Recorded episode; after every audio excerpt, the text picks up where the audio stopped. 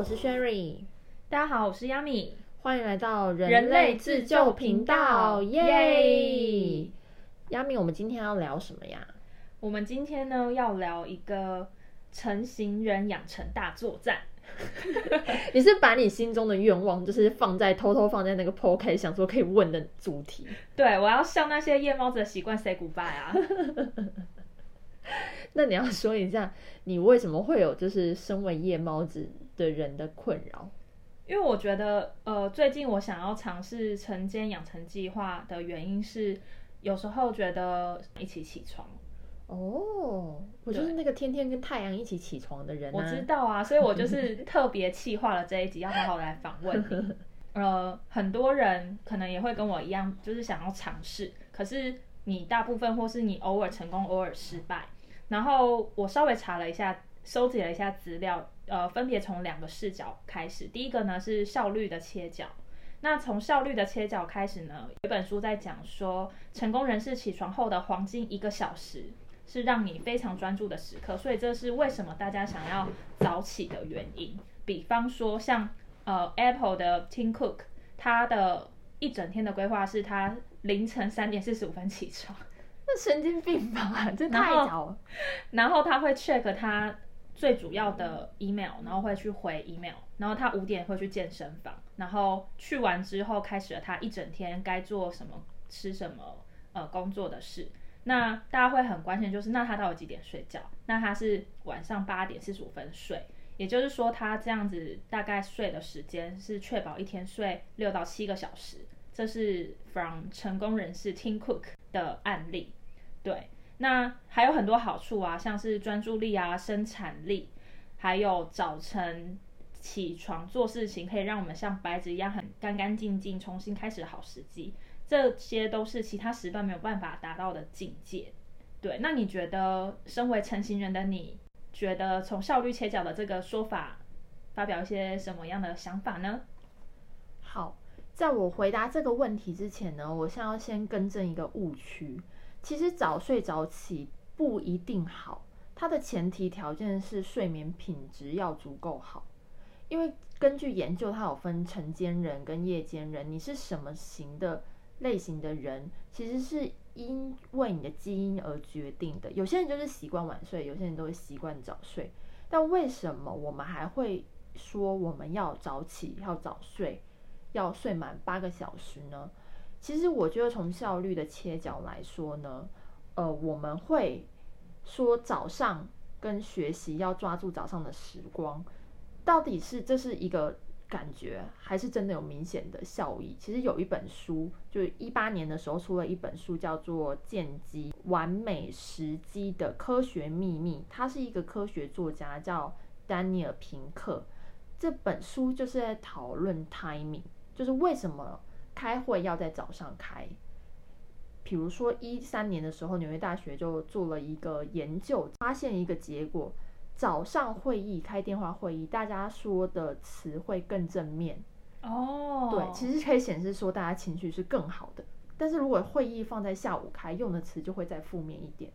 所以这个结论行业别是没有关系的。那我有个问题。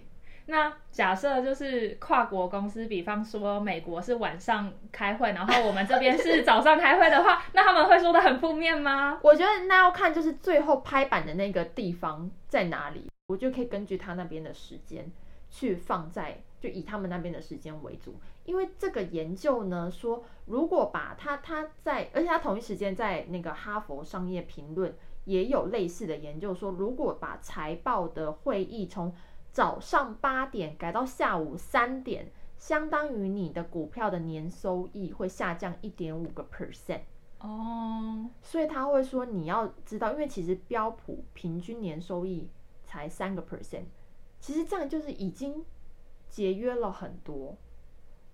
所以如果我们开会可以在早上开的话，等于说会直接影响你的股价。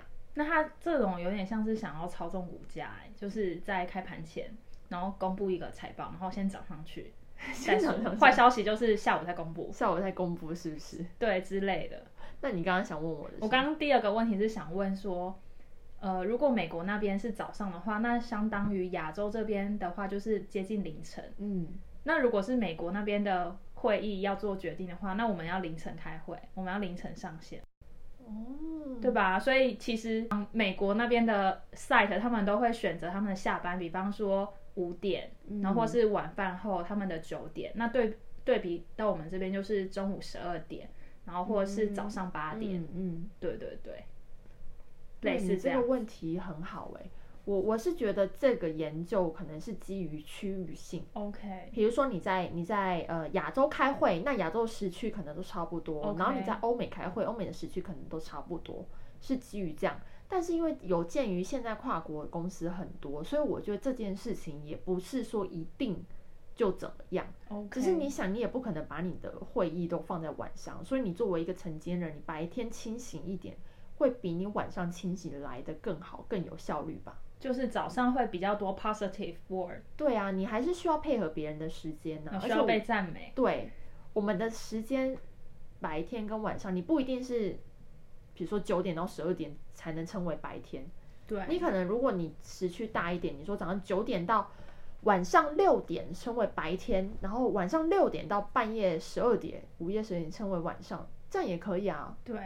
哎，那我好奇，你刚刚说那个研究是哈佛的哈佛商业评论的，哦，所以他们其实可能研究的对象就是比较偏美国那边的公司。对我觉得是这样，因为具体的文章细节我没有看到，但是我是看就是这一本书里面提出来的假设，我可以回去找一下，再把链接放在上面。因为我刚刚想到另外一个问题，就是有就是会不会其实欧美人是他们晚上其实也会很嗨，因为那是他们的 party 呢，就是会觉得 OK。很嗨，对啊。哎，完了，那我们这个主题就不用继续进行下去了。我们已经把那个，没有啦，我还其实还有另外第二个，就是从医学的角度，嗯，就是刚刚讲的是效率的角度嘛，就是效率的角度。刚刚的总结就是早上可能开会会比较多正面积极的。而且呢，其实大家大部分的人是白天精神比较好的。对，啊，是是，对。然后所以其实第二个想要讨论就是从医学的角度。对，从医学的角度呢，from 理科太太，她说她的影片当中有提到有一个慕尼黑生理时钟问卷，那大家有兴趣的话也可以去做，就可以透过十个问题吧，你就可以把分数加一加，然后区分成四种，呃，三到四种类型，包含了社会晨间、夜间，还有 between，就是中间的人士，你是哪一种类型？那我测出来呢，我是中度夜晚型，就是中间人士偏向夜间人士的类型。嗯我觉得跟我自己的认知还蛮一致的。嗯，对，那那部影片里面有提到，要了解自己生理时钟的类型，在对的时间睡觉，对的时间做决定。这其实就 echo 到刚刚 Sherry 分享的呃那一 part，就是比较偏向从医学角度出发。嗯，对，那我觉得。呃，在对的时间做决定这一块还蛮重要的。比方说，如果你是早鸟、早起人、晨间人的话，你做决做重要的决定，可能就不要选下午。那如果是你是夜猫子这类型的人的话，你可能做决定的时候就不要选早上。对，然后包含他还有讲到一个，就是人为型的周末时差，就比方说，如果你六日晚睡了，你六日晚了两个小时起床，就会产生半个小时的时差，也就是说，你就会有半个小时很像是就是不见了这样子。那你这样的行为就会加深了 Monday Blue，你的情绪就会更加的不稳定。所以这其实是从医学的角度方面去切入的。对，那想要问一下晨间人 Sherry，就是那你到了你什么时候感觉到累这件事情？然后你一天大概你觉得睡几个小时才够？好，我其实呢一天是需要睡到八个小时至少的人。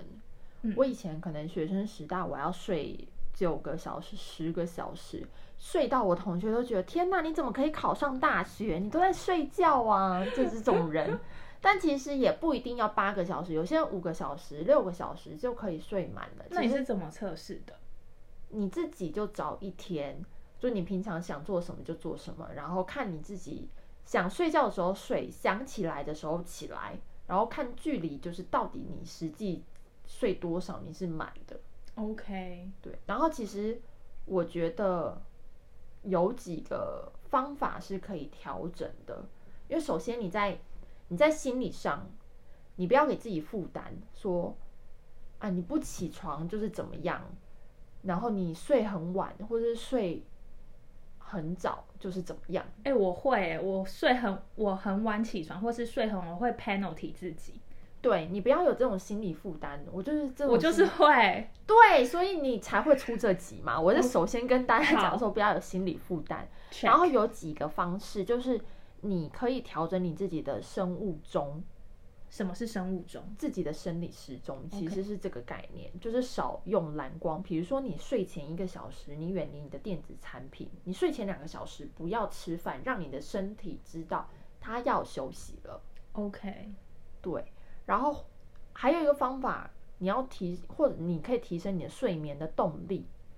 比方说，比方说，就是你多晒太阳、多运动，哦，这些都会让你增加你想要睡眠的意识。因为像晒太阳，尤其是白天早上晒太阳，对睡眠的动力是非常有用的。因为阳光会进到眼睛的视网膜，然后再通过视网膜的神经传到下丘脑，去刺激下丘脑合成更多的褪黑激素，它就会刺激你的分泌更多的血清素。那像是血清素啊、褪黑激素都是睡眠的重要动力。哦，嗯，所以其实多晒太阳这件事情，尤其是早上，我其实自己睡觉的时候会不会把所有的窗帘都拉起来？嗯，我会拉一半。那这样的话，白天其实有阳光透进来，我就觉得哦，我该起床，我身体会有反应。嗯嗯嗯，所以这件事情就是我觉得是可以帮助你去睡眠的。哦，所以有点像是你在帮隔天要起床自己做准备，对，跟我会这样。就是先 ready 好，先帮他 set up 好，对，就像你前一天要把自己的 schedule 明天要做的，明天早上对，先列起来，然后你当天就会比较有动力去完成，是一样的意思。哎、我觉得还有一个很难起床的原因，就是嗯你的闹钟有响，并且你你也有被唤醒，可是嗯你就是被子粘在床上，你的被粘在床上，你知道吗？就是起不来，这种时候该怎么办？那就是你睡太少啊。是吗？就是你已经清醒了，然后你的背就是起不来，那就心理看以前心理状态，没有，我觉得压力是这样，他列入想要 for loop，对他想要压缩他的时间，他既想要就是到最后一刻再睡，又想要很早的起来，对。他他很贪心，对，他可能就是明明就要睡八个小时的人，但是他就逼着自己只能睡六个小时，因为他想要争取那两个小时，对，我是我是，然后又责怪自己早上不起床。对，我是，对，我是，我是，对啊，那就是刚刚第一个 echo 到第一个对，状态，就是你不要心里苛责自己啊，你的身体就是要睡那么多，你为什么要这样？对我就是有点 for loop，对。对啊，所以我现在就是有删减一些就是做不完的事情，对，因为时间是有限的。时间是有限的，你要做出你的抉择。然后你从夜间人变到晨间人的好处，其实有很多啦，我就觉得不用一一赘述，只是说我觉得最、对我来说，夜间人要突破到晨间人的一个很重要的坎，就是要先突破自己的心理障碍区。比方说，比方就是不要想说我要争，对我要争取更多的时间，让我自己做更多的事情。